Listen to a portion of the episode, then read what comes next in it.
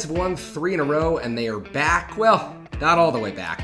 But hey, they've made the National League wildcard race interesting once again. Welcome into this edition of the Kerry Crowley Show. I want to thank everyone who's tuned in thus far as we're still just getting going here. Really looking forward to the episodes that we'll have. We're mixing in a new feature this week. I'm planning on chatting with Roger Munter of There Are Giants. We're going to do a collaborative episode, but there's a lot to get to with regard to the San Francisco Giants today, who've now won three in a row after sweeping the Colorado Rockies, improving to 73 and 70, and trying to make the stretch run a little bit more enjoyable. So I'll touch on why this playoff race is important, even if it's not that interesting. I want to get into a potential offseason acquisition, a blockbuster move that will involve a trade, not a free agent. And then I actually want to touch on the weekend that I spent in New York because I had the opportunity to go to Yankee Stadium, Old Timers Day, experience a different ballpark and had a lot of fun there. And so, uh, if you're listening on Spotify, thank you. If you're watching on YouTube, thank you. Always appreciate everyone for the recommendations, for the comments, for the five star reviews. That has been incredibly helpful in getting this podcast up and off the ground. And uh, if you're watching on YouTube, I apologize that you're not seeing more of the background here. I usually stand when I do these shows, but I actually had a really long afternoon in court. Uh, the state of New Jersey took me to court over a parking ticket that I got in August at Princeton, uh, which is where I'm living right now. My girlfriend goes to grad school at Princeton. So we're out here on the East Coast. First week I move in, get a parking ticket for leaving my car somewhere overnight where I shouldn't have. It was a $45 parking ticket, and I thought it was ridiculous that you can't leave your car overnight on a completely empty street. And so I went to court, fought it on the premise that you should be notified, at least at the meter that you're parked at, that if they're not they're not going to collect any money from you from the 8 p.m. to uh, 10 a.m. range, uh, that there needs to be a sticker saying that you can actually get in trouble and get a ticket from leaving your car there. So I successfully fought the state of New Jersey, got the ticket stricken from the record. Uh, Crowley in the win column today. So, uh, yes, I did all of that from my standing desk. So, I need to sit down for this podcast because I'm exhausted uh, from all the winning that I've been doing and from all the winning that the San Francisco Giants did over the weekend against the Colorado Rockies. Look, uh, if you're going to be serious about being a playoff team, if you're going to be serious about getting back into this race, you've got to take all three from the Rockies. And that's exactly what the Giants did. You don't get a whole lot of credit for beating a Rockies team that has just been abysmal, that uh, thank goodness that the Rockies exist for the Giants, that you're, you're just counting on them to hold down fourth or fifth place in the National League West on an annual basis. It's an incompetent franchise run by uh, incompetent ownership in the Monfort family, Dick Monfort, and I have no idea what's going on in Colorado. But hey, the Giants will absolutely take their matchups. Credit to Gabe Kapler and the San Francisco Giants. They've won 16 of their last 17 against the Colorado Rockies. And this Rockies pitching staff, it was absolutely the pitching staff that this offense gets right against. Hey, Mitch Haniger had a great weekend at the plate. And there's a little bit to discuss with regard to the Giants and the playoff race right now because I think so much of the focus in the month of August and then the beginning of September, when the wheels really start to fall off for the Giants with those three consecutive losses in San Diego against the Padres, and then the devastating sweep at Wrigley Field, where you lose six in a row, you're feeling horrible about yourself.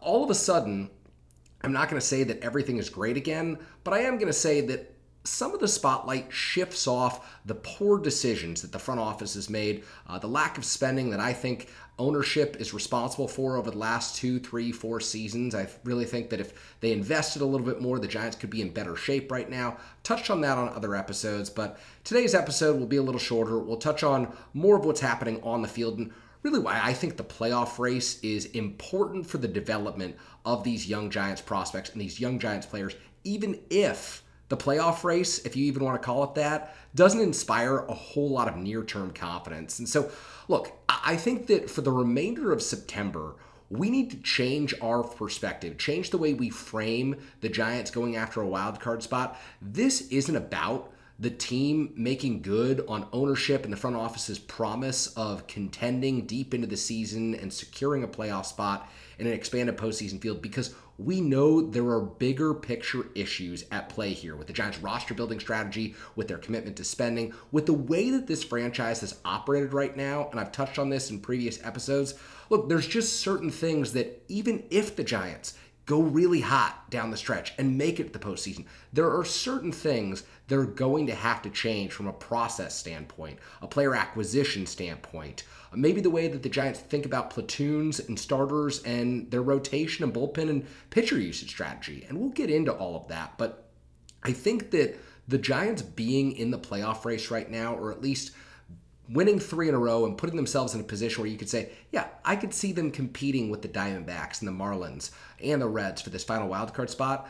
It's important because there are so many young players on this roster. And I go back to when I covered the Giants during the 2021 season when everything went right, when they won 107 games. And I really do think one of the reasons that Logan Webb is the unquestioned ace of the Giants staff and Camilo Doval is the closer that he is at this relatively short juncture of his MLB career is because of the way that those two players handled the playoff race, handled the race to 107, handled the division that the Giants ended up winning on the final day of the regular season. You look at that last stretch of baseball for the Giants in 2021, and Logan Webb was that dude. Logan Webb put the Giants on his shoulders every time he went out there to start, and he unquestionably became someone that the team could count on. And I remember covering, you know, his major league debut back in 2019 and the struggles that he encountered in 2020. You go back to 2021, and an injury took Logan Webb out of the rotation during the first half of that season, but Come the second half, Kevin Gausman can't make that opening start against the St. Louis Cardinals. His wife was experiencing pregnancy complications, and Logan Webb was kind of thrust back into the spotlight at that time. And thank goodness for the Gausman family that everything ended up working out okay and that everyone was healthy there. But it put Logan Webb in a position to where he was facing a little bit of adversity. His back was up against the wall, and he just needed to give the Giants quality innings. And he comes out of the second half he absolutely does that. And he shuts down every question about whether he could be a productive major league starter. He shuts down every comparison you could make to the guys who'd come up and hadn't found success at the major league level, whether it be a Kyle Crick or a Chris Stratton or a Tyler Beede or an Andrew Suarez or all the pitching prospects the Giants tried to develop during the second half of the 2010s where it didn't materialize. Logan Webb during the second half of that 2021 season he really made a statement for himself. And ever since then, I think that being in the playoff race, understanding the stakes for Logan Webb made a huge difference for, difference for him and made a huge difference in the eyes of the front office and being able to evaluate him and saying, okay, we can move forward with this guy being our ace, being our number two, being at the front end of the rotation for years to come. And after a successful 2022, he answered even more questions. That's why he gets the five year, $90 million extension. And I think the same is true, quite frankly, for Camilo Doval, who did such a great job in September of 2021. I think that he was the National League reliever of the month. And you remember that beginning of the 2021 season when the Giants called Camilo Doval up from AAA. I think it was May, and his ERA was in the sixes. He was giving up runs. There was that walk off at Coors Field when the Giants lost on a Charlie Blackmon home run. And there were times where Camilo just didn't trust a certain pitch, whether it be his fastball or his slider.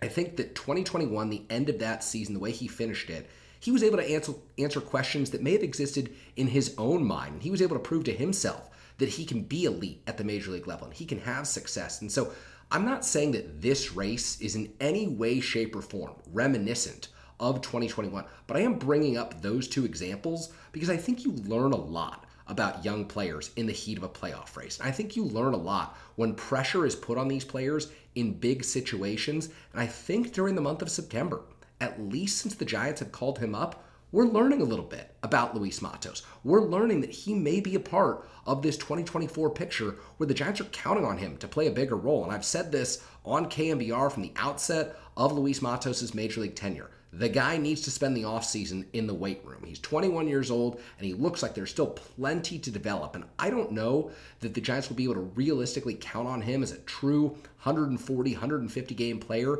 until maybe 2025. But what I do know is that swing at times is beautiful. The speed is there. His ability to track the ball in the outfield, while it's not perfect just yet, he has the potential to be a great defensive player. I do think these reps in September, knowing that there are stakes right now, Giants have an opportunity to learn a lot about Luis Matos. And more importantly, like Logan Webb, like Camilo Doval, I think Luis Matos has an opportunity to learn a lot about himself and the way he handles this. I also think that seeing Keaton Winn take the mound on Sunday night. And, you know, he takes that comebacker at what, 108 miles an hour off his lower leg, off the calf area, and immediately encounters trouble. Immediately gives up another base hit, gives up the triple into the gap, and the Colorado Rockies are out in front. And you're thinking, oh, goodness, the Giants are chances of sweeping the, the series are spoiled. They're not going to be able to come back from this. But Keaton Winn pitched his way out of trouble. He got a ton of swings and misses. The fastball splitter combination was absolutely beautiful against the Colorado Rockies.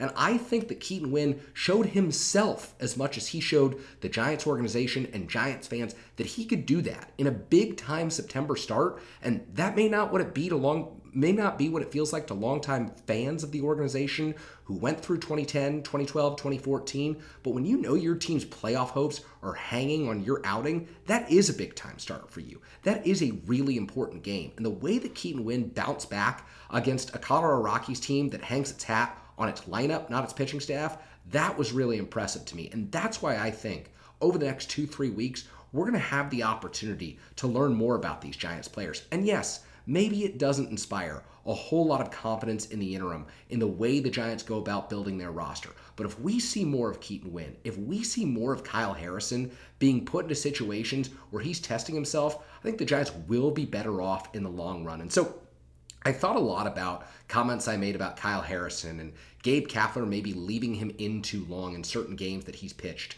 recently with the Giants. And you go back to San Diego and a batter too long when Garrett Cooper hits the home run off him that really is the exclamation point on the Padres lineup against Kyle Harrison. It was the first time he'd faced kind of a really tough situation at the big league level, and maybe you can say that the manager should have shielded him. But I actually think in the long run, the Giants and Kyle Harrison will be better off for him trying to get deeper into that game, trying to get that out, because it may not work out there, but the next time the Giants trust him to go deeper into a ball game, the next time he finds himself in that situation, he'll know that he has to be careful. And look, I'm not saying that he wasn't trying to be careful, but he may have the extra stamina, the extra gas to get deeper into a ball game, and he'll know that he has the trust of the Giants manager and the Giants front office because they have already put him in that situation. In fact, I wish the Giants had Kyle Harrison throw more innings this season at AAA. I know they've been really trying to protect their investment, protect this kid's arm. He's only 21 years old, but hey,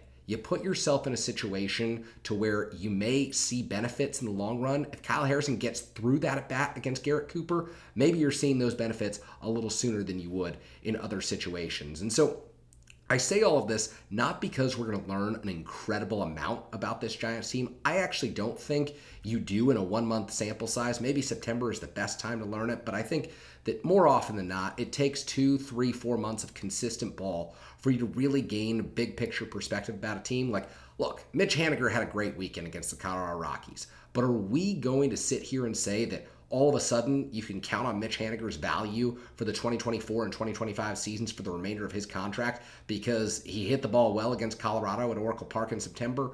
Absolutely not. Are we going to sit here and say, hey, the Joc Pederson signing was justified because of what he did during the month of September? Are we going to learn more about Joc Pederson as a ball player? No.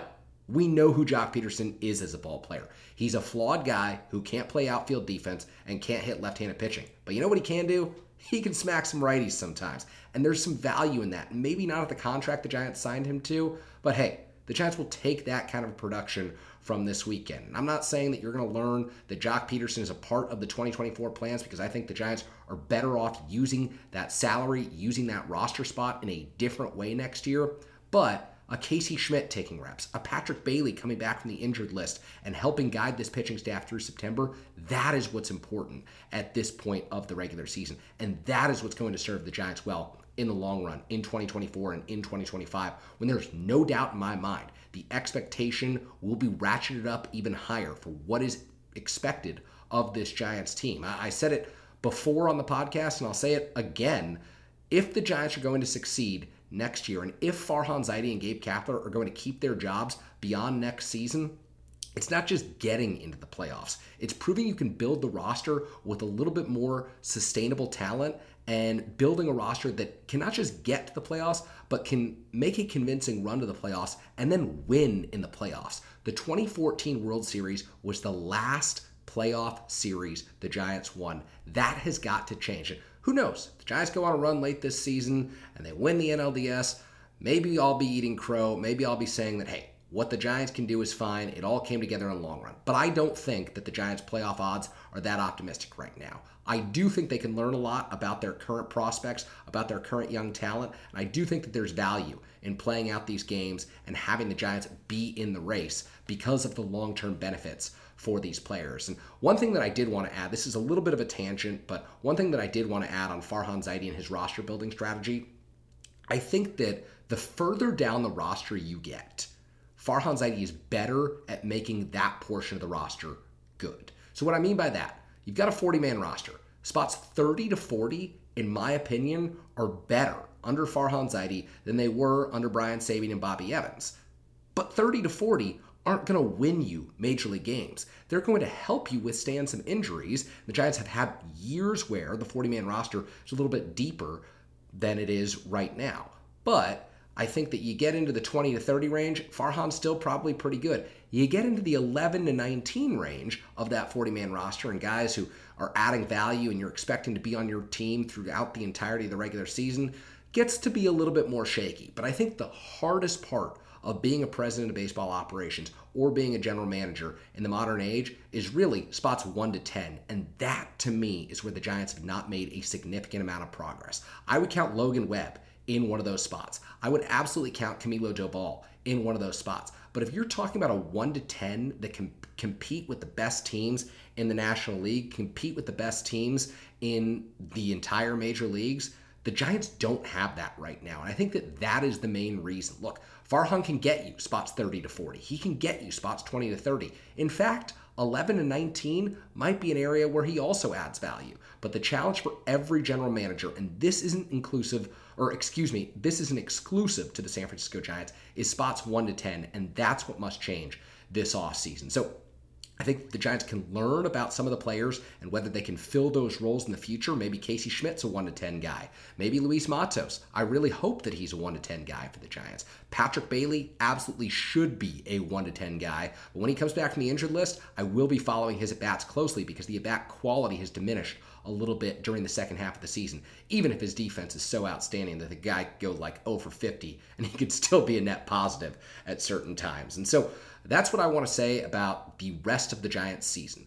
It is important that these games matter because it's important that these young players the Giants are auditioning right now, and Keaton Winn and Kyle Harrison, Casey Schmitt, Patrick Bailey, it's important that they continue to perform and get opportunities to handle adversity, handle stress, so that they're better prepared for the future. Because I think Logan Webb and Camilo Doval are better off for what they experienced in 2021. The Giants will be better off if they have a number of players who are capable of going into a September stretch run knowing what it takes to get to the playoffs. Another thing I wanted to touch on on today's episode, and we will do this throughout the off season as long as I'm still making these, as long as you're still interested in listening, whether it be Spotify, YouTube, whatever platform you're getting the Kerry Crowley show on. I really appreciate that you're taking the time to listen, and I know that these are oftentimes one person rants, and so I'll try to mix it up and bring on a few more guests, do some mailbag episodes. We'll change up the format, but I want to talk a little bit about the off season because there are going to be so many eyes, and I'll devote plenty of time to talking about Shohei Ohtani throughout the offseason, throughout his free agency, until he signs a new deal. I'll say that look, the Giants need to do everything in their power to make Shohei Ohtani a San Francisco Giant for the foreseeable future. But realistically, if you follow Giants' free agent pursuits in the past, particularly of high profile players, you know that the odds of Ohtani becoming a Giant are incredibly slim. So, how can the Giants bring in the A list talent? How can the Giants bring in a superstar this fan base so desperately craves? And quite honestly, the box office tells us that they need to bring in.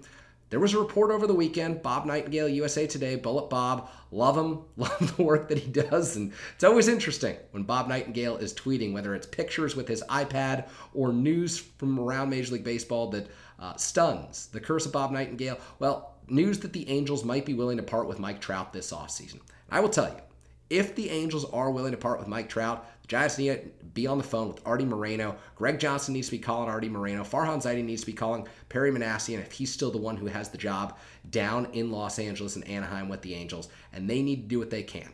Looking at Mike Trout's deal, I think there's something like 266 million owed to the guy through the year 2030. And you see the last three seasons. The track record of health is not good. But let's be real. The track record of health of most free agents you're going to sign, even ones you'd consider signing to a $300 million contract, an Aaron Judge, a Carlos Correa, the track record of health isn't great. Look at Shohei Ohtani. He's got a torn UCL right now for the second time in his career. You can't say there's a track record of health there. And so I think the Giants need to do what they can to try and pull off a Trout trade, to try and at least make things interesting with the Mike Trout pursuit that I think can, should, and maybe will take place this offseason around Major League Baseball as the Angels realize that Ohtani's not coming back and they need to completely reset their franchise for the future. I think that Trout would benefit from a change of scenery. And you look, he's going to be what, 31 years old? This isn't like a mid-season trade where a Juan Soto is going to the Padres from the Nationals and he's still got two plus years left on his arbitration contract. That's not the deal with Mike Trout. He's owed a massive amount of money that the Angels want to get out from under. And I think that if the Giants are willing to pay Trout the 34, 37 million a year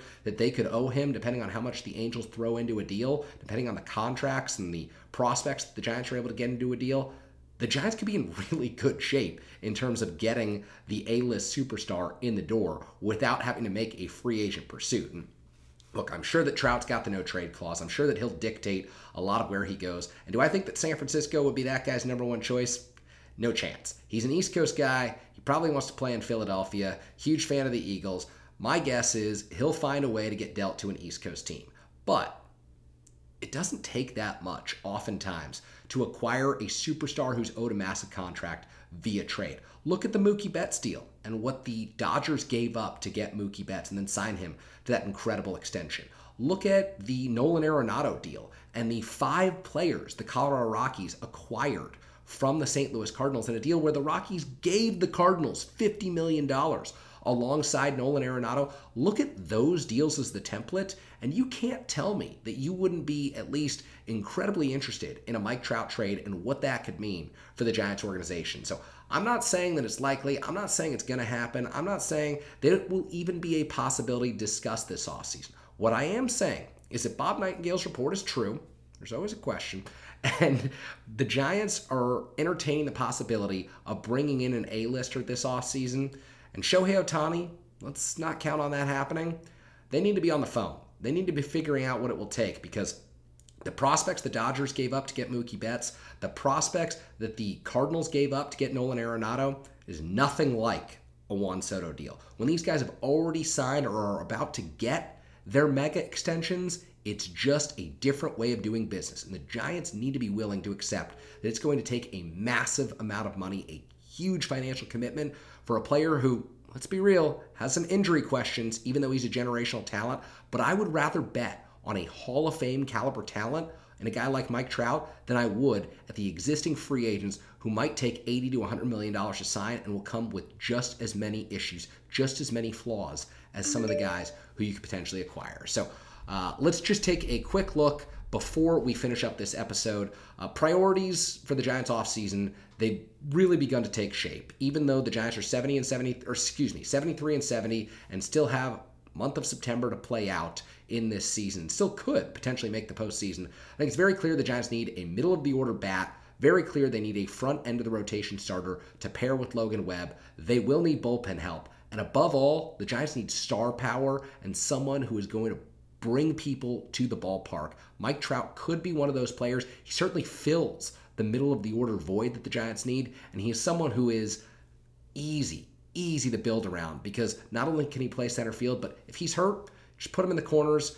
If he's dealing with injuries in his late 30s, you make him a DH. I still say that that bat speed is generational. The Giants could do a lot worse than committing $35 million a season to Mike Trout. It's got to go to someone. The Giants going to contend and win anytime in the near future you know that it has to be with talent that supplements the core that the Giants are trying to build right now. And so, one last thing before I do go here, though, did want to mention I spent Saturday afternoon at Yankee Stadium for Old Timers Day. Uh, was out in New York for a bachelor party for my good friend Miguel, uh, who's getting married in November. A few of us went to Yankee Stadium what a cool deal Old Timers Day is. And it reminds me that one of my favorite nights of the Giants season is coming up, and that is when the Giants have their Willie Mac Award ceremony. I think it's great stuff when you have all the former Willie Mac Award winners, all the former leaders, all the people who really connected with the clubhouse and with the fans on an emotional basis. They're all on the field, they're all in the ballpark, they're all ready to welcome someone new into that club. So